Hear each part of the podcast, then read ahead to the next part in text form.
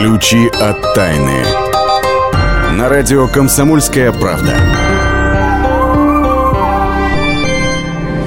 Здравствуйте, это «Ключи от тайны». У микрофона Наталья Андреасин.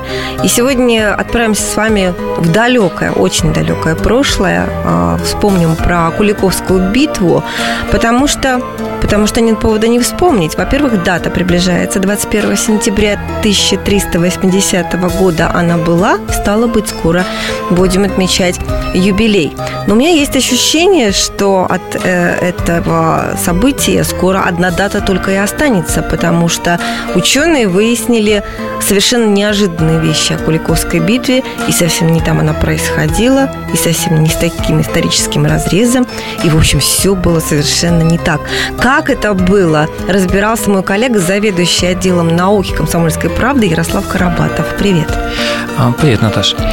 А, ну, на самом деле, ученые давно подозревали, что с Куликовской битвой что-то не то, потому что, ну, одна из самых э, грандиозных битв Средневековья, огромное количество войск и с той и другой стороны, но археологических доказательств того, что это происходило именно там, в принципе, не было. Именно там давай напомним, где, как считается, она происходила, в каком месте. Это Тульская область. Да, ну смотри, э, есть летописные источники, которые однозначно говорят, их несколько летописных источников, значит, они врать не могут, что значит, русское войско приготовилось к сражению, перешед за Дон, то есть ну, к западу от Дона, в чисто поле, в Мамаеву землю на усть Непрядьвы реки.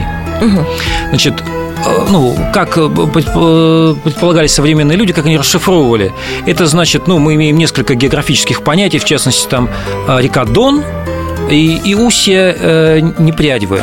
Устье в нашем понимании – это место впадения в Дон. Да. Сразу много э, вопросов возникает, потому что, естественно, это место изучалось. Сначала изучалось археологами. Археологи выяснили, что никаких э, обломков оружия, массовых захоронений, ведь это была грандиозная битва, там нету принципе То есть нет. вообще ничего не осталось? Как ну, будто, нашли как, как какое-то колечко, колечко от э, кольчуги русской, нашли э, наконечник от стрелы татарской, угу. но, естественно, эти находки единичные и не, небольшие, э, ну, конечно, не указывают на то, что здесь состоялась грандиознейшая битва там, Средневековья. Нет, конечно. Угу. Более того, э, с развитием науки появилась такая наука палеоботаника. И эти ученые установили, что, оказывается, в том месте э, Куликова поля, о котором э, мы думали идет речь, там, в принципе, поля не было. А, что там, там был, было? был лес, поросший дубравами, и место для грандиозной битвы, в принципе, не существовало. Там были какие-то, ну, такие опушки, небольшие лужайки, ну, как небольшие, ну, где-то от двух до восьми квадратных километров. Ну, то есть не а, развернуться. Естественно. То есть, ну, огромное войско, конница и так далее, все эти построения, засадной полк, значит, в, в Дубраве, да, это, это было невозможно в тех условиях. И тогда нам предлагают тогда родилась, альтернативу. Да, тогда родилась, э, сначала родилась такая версия, что на самом деле и это было вовсе не там не по 100-200 тысяч с каждой так. стороны, а небольшой такой вот, э, небольшая битва, там 10 тысяч с одной, 15 с другой, а думала, 20 тысяч это Кочубей, и потом вот народная молва якобы раздула. Угу. Значит, но в итоге ученые э, сейчас приходят к очень, к очень интересным э, выводам. А, ну, в основе лежат... Э, сначала попытались изучить памятники литературные. А, вот был, есть такой ученый Сергей Азбелев, доктор филологических наук, ведущий научный сотрудник Института русской литературы. Он обратил внимание, что слово «устье» в те времена имел совсем другое значение. Так. Это был не исток, а место ну, выхода реки, так скажем а, начали а, от, от, этого, от этого момента начали отталкиваться, раскручивать цепочку, и выяснилось, что, оказывается, имелась не э, точка впадения Непрядьвы в, в Дон, а место ее истока из Волова озера. Сейчас это небольшое озеро, но оно обмелело, а в, в те времена это было ну, достаточно крупный водоем. И вот именно, скорее всего, летописи имели это место, а оно в 50 а, ну... километрах от э, того места, где стоит музей. Где принято где, считать. Да, где да? принято считать, где возведены там угу. э, стелла и так далее, и так далее, и так далее. Память. В 50 километрах? Да, в 50 километрах. Московская область, получается? Нет, нет, это э, все, все там же все по-прежнему. равно там, да? Да. Угу. Вот, естественно, там должны идти раскопки, естественно, теперь угу. э, нужны археологические подтверждения. Вот, но все в принципе, вот, вот там могла пройти грандиозная битва, потому что там в те времена палеоботаники говорят, да, это было поле. Более того, это как раз то место, где проходил Муравский шлях. Это место, которое, э, вот такая дорога, которую степняки выбрали для набегов на, России, на, угу. на Русь. А именно по этой дороге им было очень удобно. И вот именно там а, Дмитрий Донской выставил свой засадной пол, э, вернее, свои полки выстроил, перегородить дорогу на Россию. Угу. Вот. А, кстати, вот есть одна а, очень интересная вещь, которая связана с, и, с русским языком, и с Дмитрием Донским. Это э, вот жест чисто русский, который считается вот, рвать рубаху на груди. Откуда пошел этот жест? И вот ученые выяснили, что оказывается э, вот специалисты по значит, военным дисциплинам, что, оказывается, в, те времена существовала такая традиция. То есть, когда воин шел на смертельный поединок, он часто снимал с себя доспехи. Для современного человека это нелогичный поступок, но убежденный христианин э, видел в этом следующий смысл. Я вручаю свою судьбу Богу. Пусть Бог разрешит.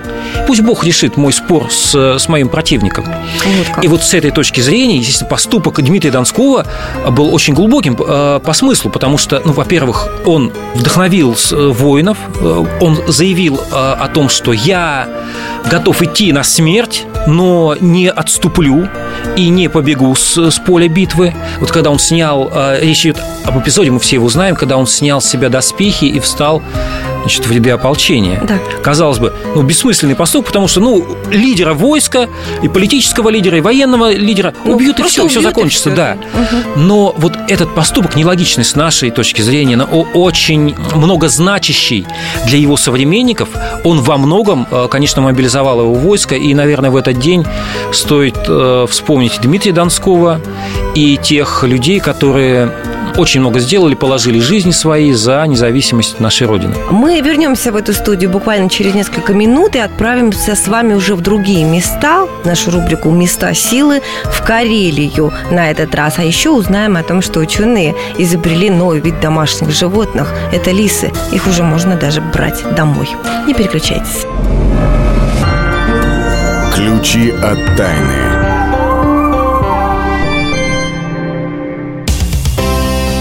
Специальный проект «Радио Комсомольская правда».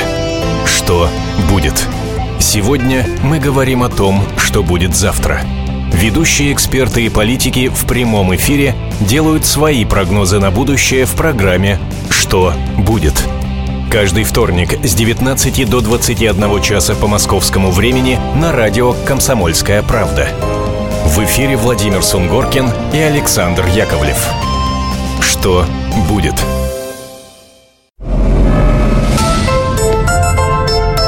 Ключи от тайны. На радио «Комсомольская правда». Это программа «Ключи от тайны». Мы продолжаем, как я вам и обещала в прошлой части. Сейчас места силы, наша рубрика, и в этот раз отправляемся э, в Карелию. Ну, для тех, кто, может быть, только сейчас к нам присоединился, я напомню, места силы – такие места, где необычное излучение Земли зафиксировано. Вообще особая, можно сказать, связь Земли с космосом, особые потоки энергии, причем копились они там тысячелетиями, не то, что, не то, что там столетиями какими. Да. И вот эти все места силы изучает э, Ксения Колесова, наш проводник по сакральным местам. И сегодня обещала отвезти нас э, в Карелию. Ксения, вы на связи? Конечно, на связи. А, конечно, мы вот добрались наконец до рассказа о замечательной, чудесной Карелии, а, где расположены два крупнейших в Европе озера Онежское и Ладожское. Ну вот и на одном из озер в начале лета я побывала и сегодня готова поделиться. Не пугайтесь, что э, в начале лета была другая погода, осенью там еще более прекрасные а, картины, так скажем. Ну и никуда, конечно, не, не деются места силы, поэтому мы отправляемся сегодня э, на остров Дивный, который относится к островам Валаамского архипелага. Угу. На самом деле, вот в Валамских монастырских хрониках его упоминают как языческое капище, то есть то место, где проводились языческие обряды. И а, не всех туда тоже, а, группы туда не пускают, туда можно попасть только в одиночку, либо зимой по э, льду, либо вот э, летом и осенью на лодке с проводником. Пользуясь случаем, передаю привет нашему проводнику дяде Коле, который нас отвез на остров. Остров очень... Э, а он вас, он, он вас возил по, именно по языческим капищам, или они, как я читала, уже перестроенные были, то есть на месте языческих капищ а, много где построены а, были православные храмы? На православные храмы действительно построены на а, островах архипелага Валаамского. Ну вот а, на, именно на, на э, острове Дивный как раз сохранились языческие места, языческие места силы. Есть версия, что в названии острова происходит, а часто вот наблюдаемое здесь и в прошлом, и в настоящее, кстати, время различных чудных явлений. Например, в настоящее время очень многие видели НЛО над этим островом. Да что? Наш проводник рассказывал, что видел такой объект. Это есть такое дело. Один из исследователей исследователь Карелии, я читала опять-таки Ники Барченко, предполагал, что вот по всей Карелии закодированы знания древних цивилизаций. Ну, начиная с того, что там в тех краях искали гиперборею и заканчивая вот этими самыми капищами, о которых вот вы тоже говорите. На самом деле, на самом деле Карелия это вообще сплошь святые места. Вот э, здесь именно с, с этими местами связано исцеление людей от различных недугов и э, различные э, какие-то обря... ну, обряды, которые не подвластны медицине, но они подвластны вот каким-то старым знаниям. Обладают, обладают этими знаниями местные жители некоторые, старейшие, да, они передают это из рода в род. Их не так много. Что они вам рассказывали, вот когда вы там были? Ну, на самом деле рассказывают, ну, такую легенду, да, что остров например, Дивный, а, создали э, дивные люди, дивьи люди. То есть это люди знаний. И якобы такие люди, они обитали под землей и обладали особыми знаниями, которые способны исцелять людей.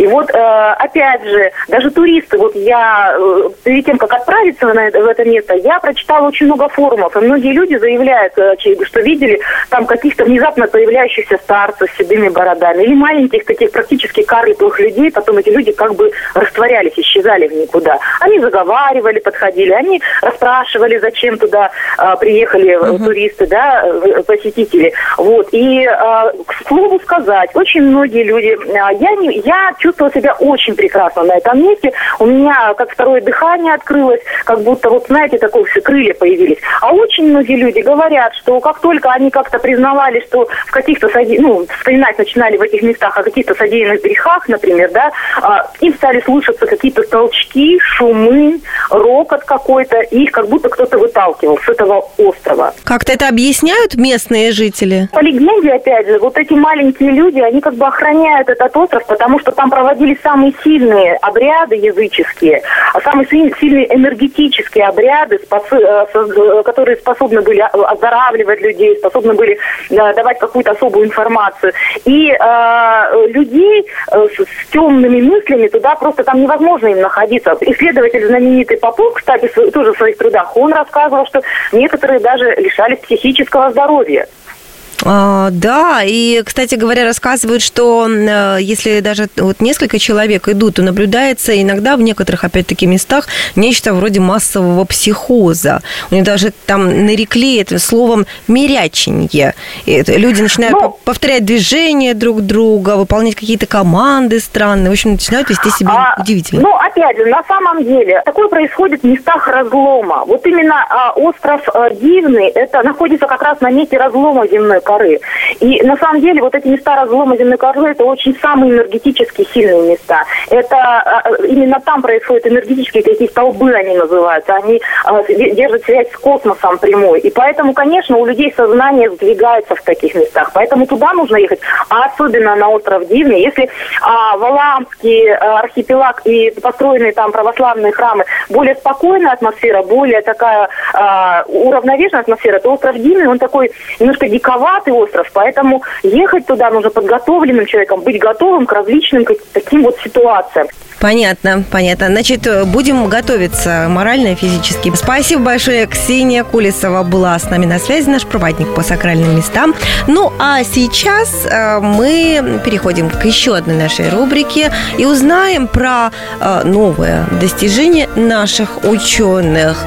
А, а наши ученые, оказывается, вывели новый вид домашних животных. Что же это за необычные животные, нам расскажет э, мой коллега в Новосибирске заместитель редактора а, Вадим Алексеев. Вадим, приветствую. Приветствую. Да, в Новосибирске действительно в домашних условиях люди могут держать не только котенку, собачонку, черепашку. Теперь новосибирцы могут дома дружить даже с маленьким, а может быть и не очень маленьким лисенком. Спасибо нашим ученым, которые уже около полувека занимаются одомашниванием этими четвероногими этих четвероногих друзей.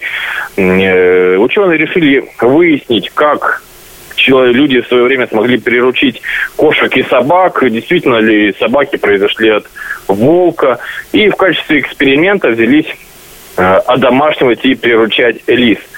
Это делается следующим образом. Выбирают самых покладистых, самых ласковых, самых нежных лисят, их скрещивают, их потом все вновь выбирают самых добрых, самых Скрещивают это между собой, с, с, с, тоже Да, с конечно, конечно. Угу. Оставляя только именно самых э, тяготеющих к человеку. И так из поколения в поколение, из поколения в поколение. И в результате остаются именно те, которые максимально радушны по отношению к нам, двуногим.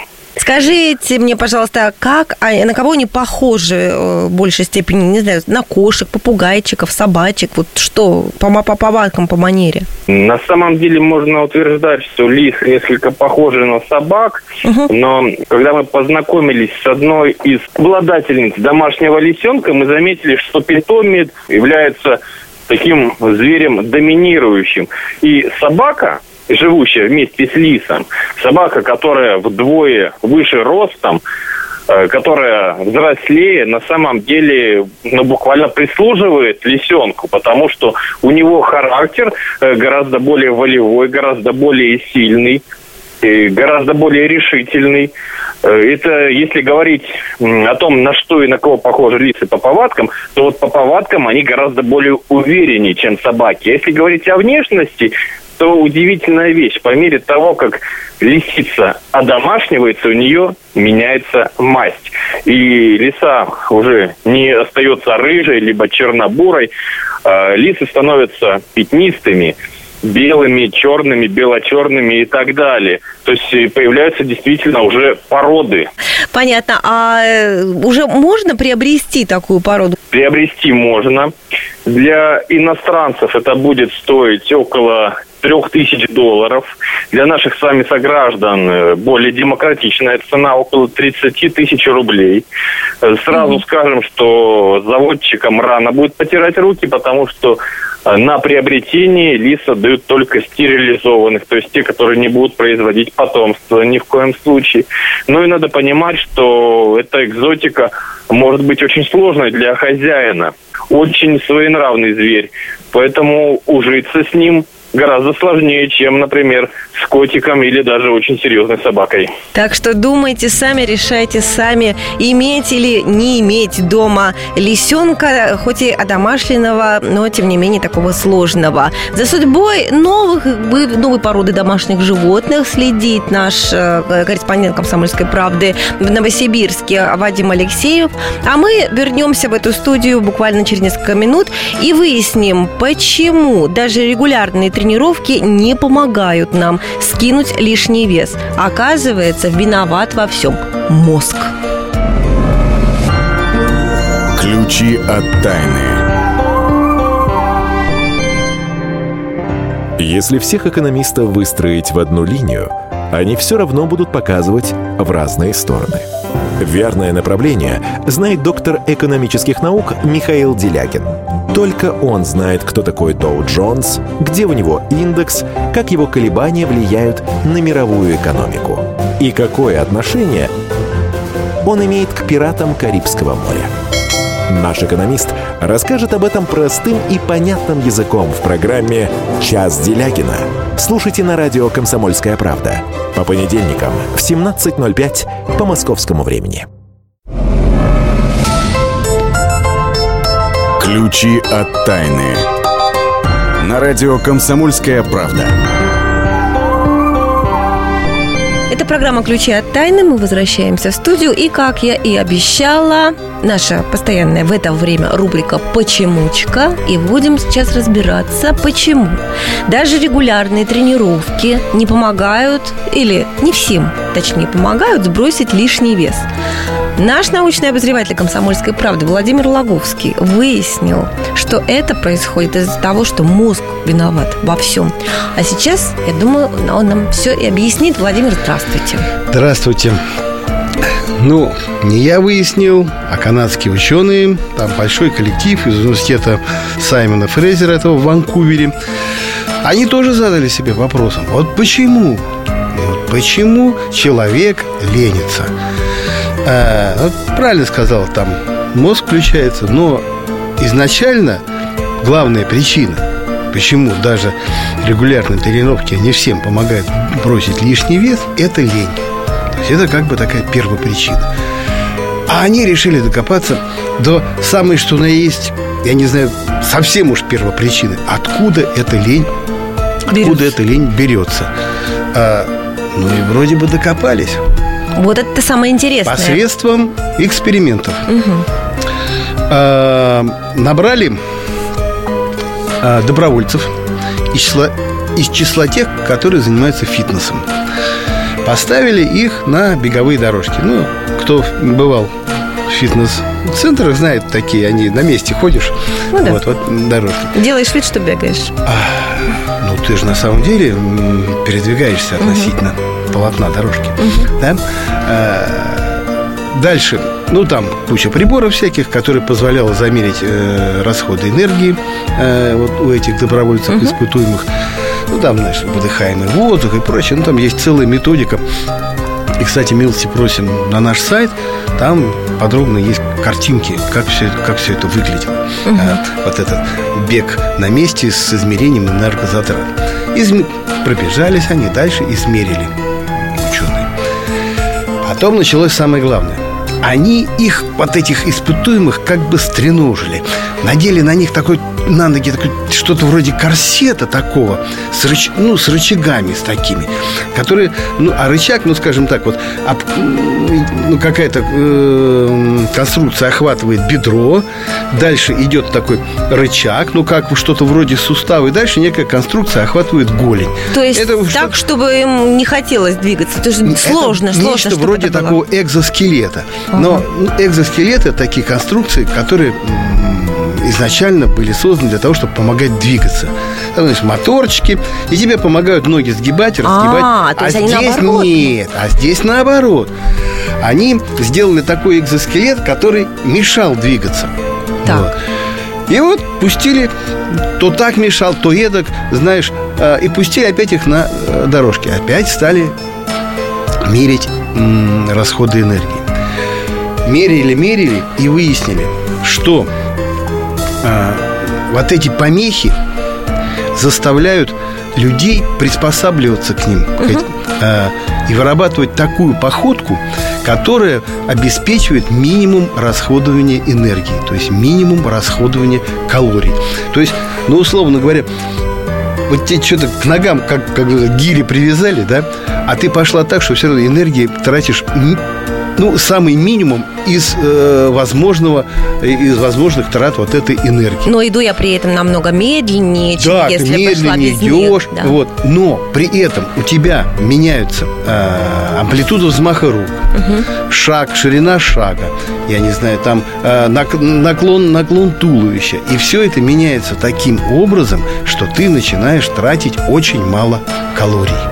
А какое это отношение имеет к лени? Мне кажется, что это больше имеет отношение к сообразительности мозга в таком случае. Мозг молодец. А безусловно, Мозг, конечно, проявляет небывалую сообразительность, но лишь для того, в этом случае, угу. чтобы человек ленился, расходовал как можно меньше калорий. То есть это человек это делает неосознанно.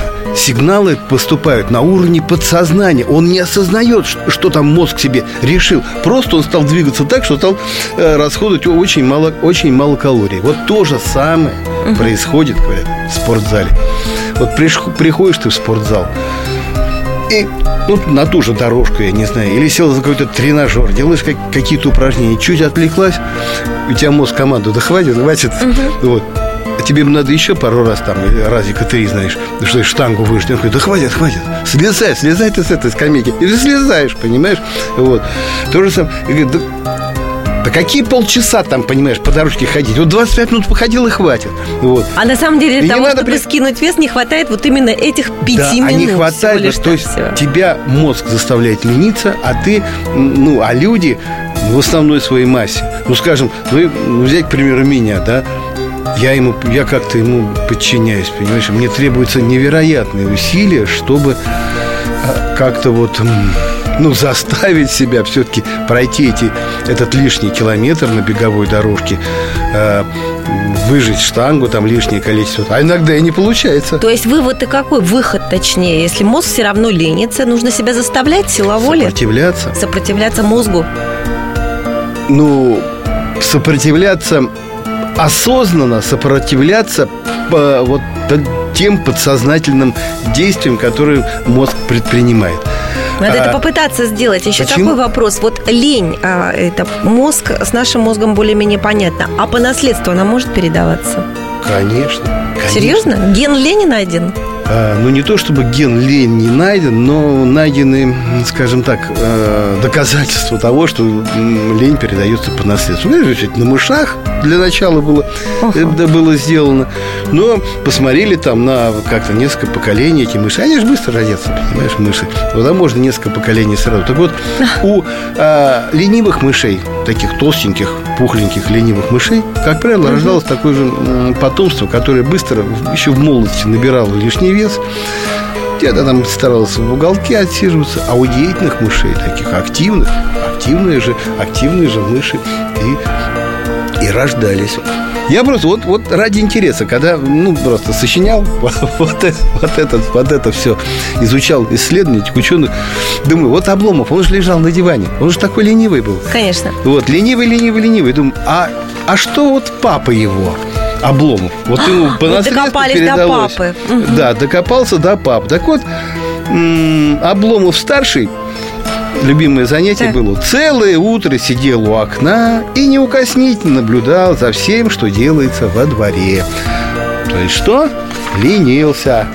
Так что да, вот дорогие слушатели, хочется, подытоживая эту часть нашей программы, сказать, что если вы не хотите, чтобы ваши дети выросли лентяями, работайте над собой. Работайте над собой, как вам советовал наш научный обозреватель Владимир Логовский, который только что рассказывал эти прекрасные истории. Мы вскоре прервемся на небольшую э, рекламу и новости, а сейчас я вас оставляю с нашей постоянной рубрикой «Темные истории», будете слушать о Мирине Дажо, непобедимом, так сказать, обладателе тела, которое, несмотря на то, что он им издевался, он его прокалывал, он чего только над ним не вытворял, оно никогда не давало ни капли крови.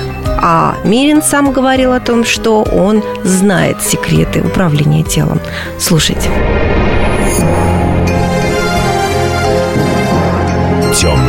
Истории. На радио «Комсомольская правда». Обнаженный до пояса, он тихо стоит посреди сцены. Помощник сзади вонзает ему рапиру в область почек. В зале стоит полная тишина. Наблюдающие сидят с раскрытыми ртами и не могут поверить собственным глазам. Так описывали выступление неуязвимого голландца Мирина Дажо студенты-медики.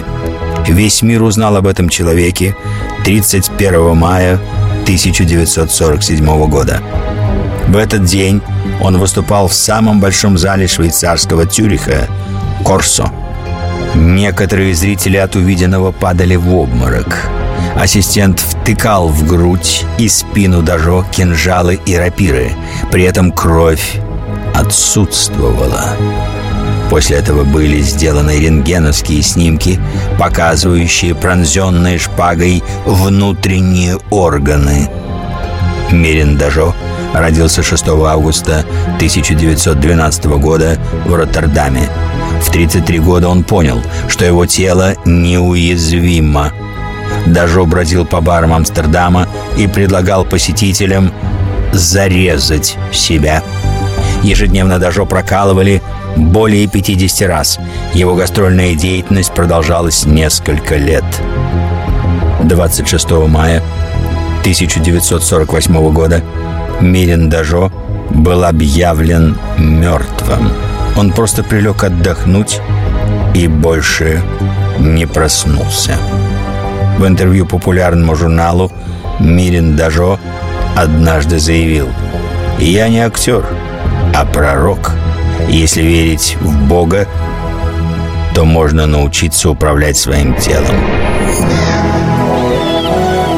Темные истории. Историю пишут победители. Они же ее и фальсифицируют.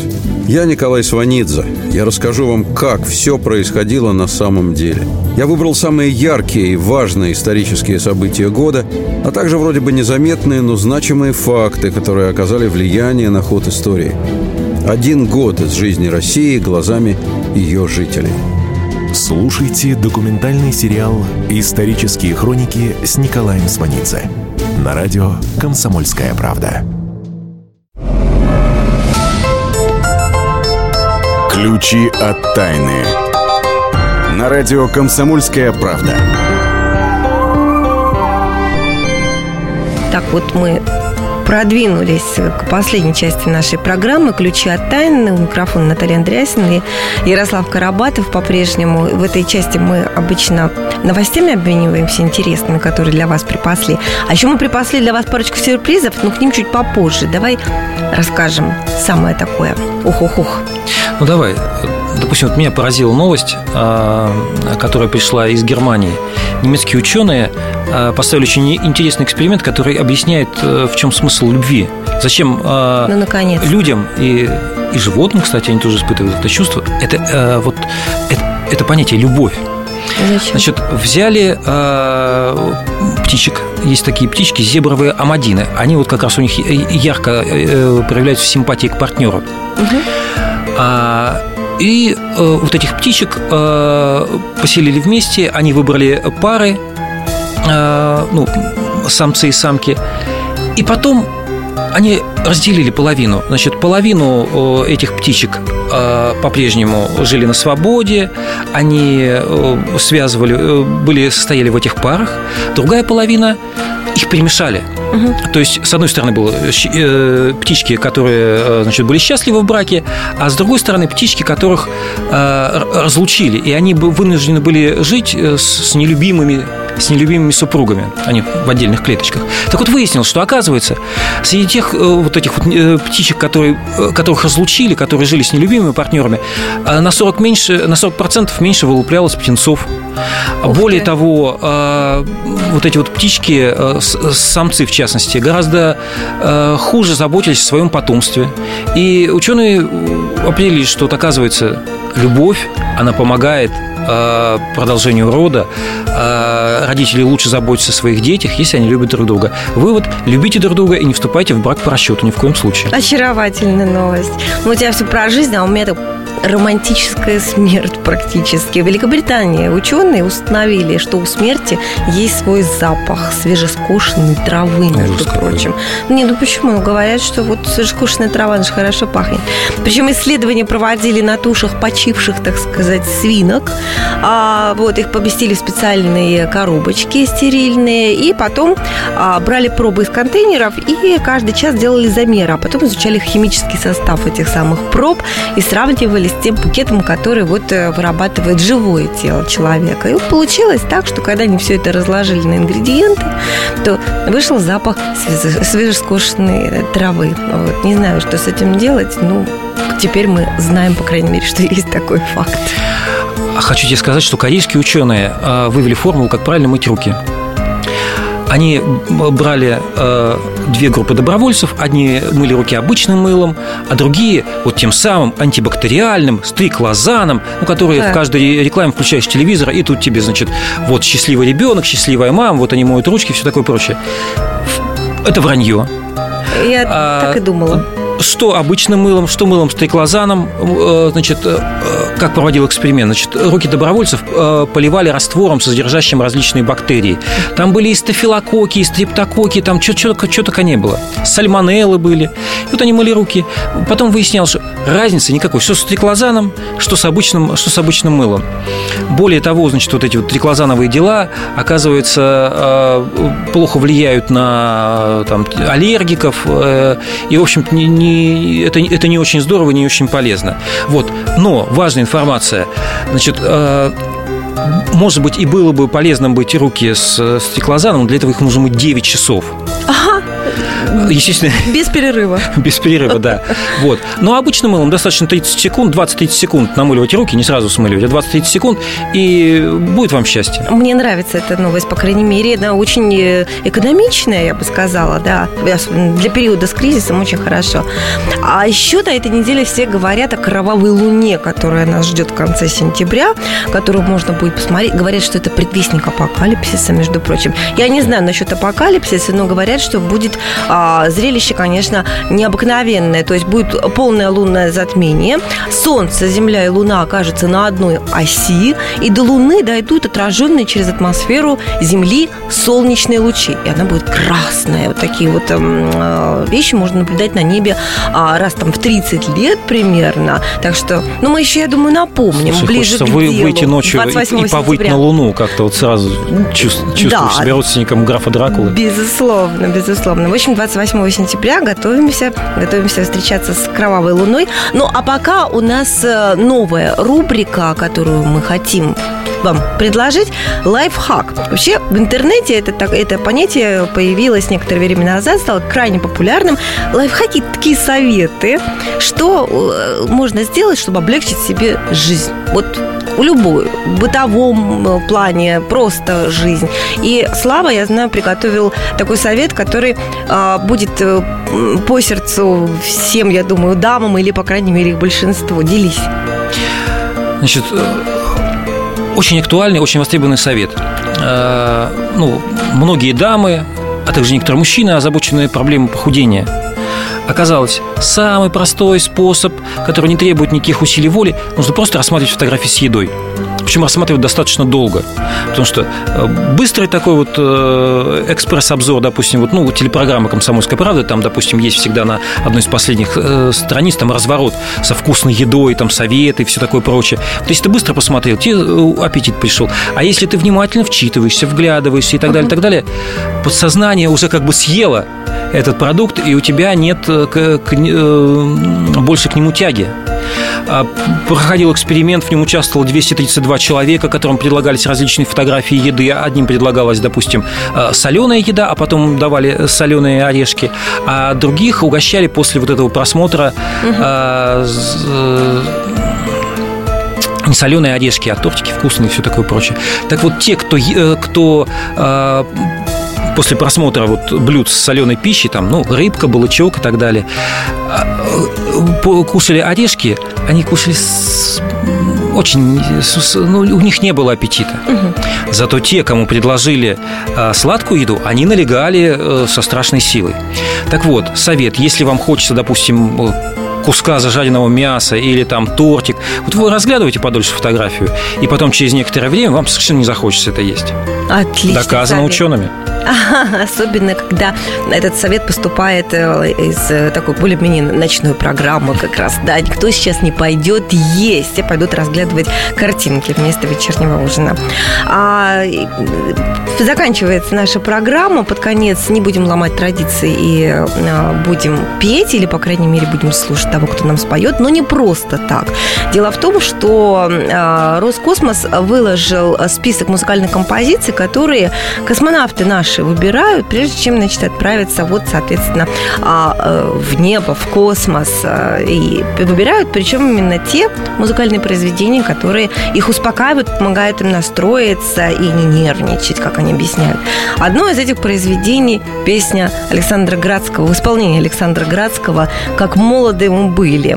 Этой песней, я думаю, мы и завершим сегодняшнее наше путешествие с ключами от разных тайн, а за следующими ключами отправимся буквально через неделю. Счастливо! Оглянись, незнакомый прохожий, Мне твой взгляд неподкупный знаком. Может, я это только моложе. Не всегда мы себя узнаем. Ничто на земле не проходит бесследно, И юность ушедшая все же бессмертна. Как молоды мы были, как молоды мы были, Как искренно любили, как верили в себя.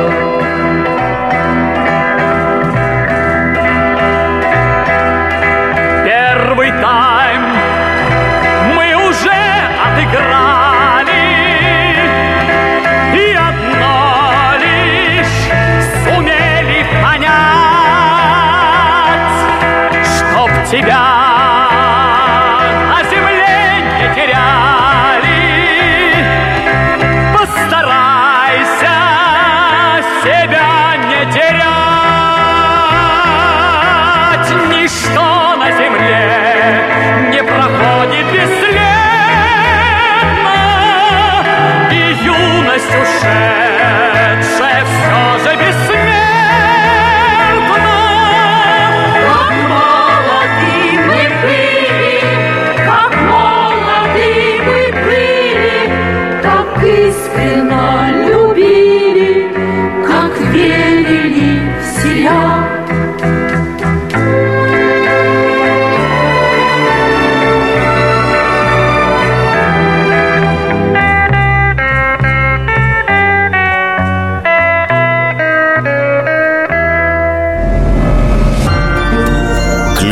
от тайны.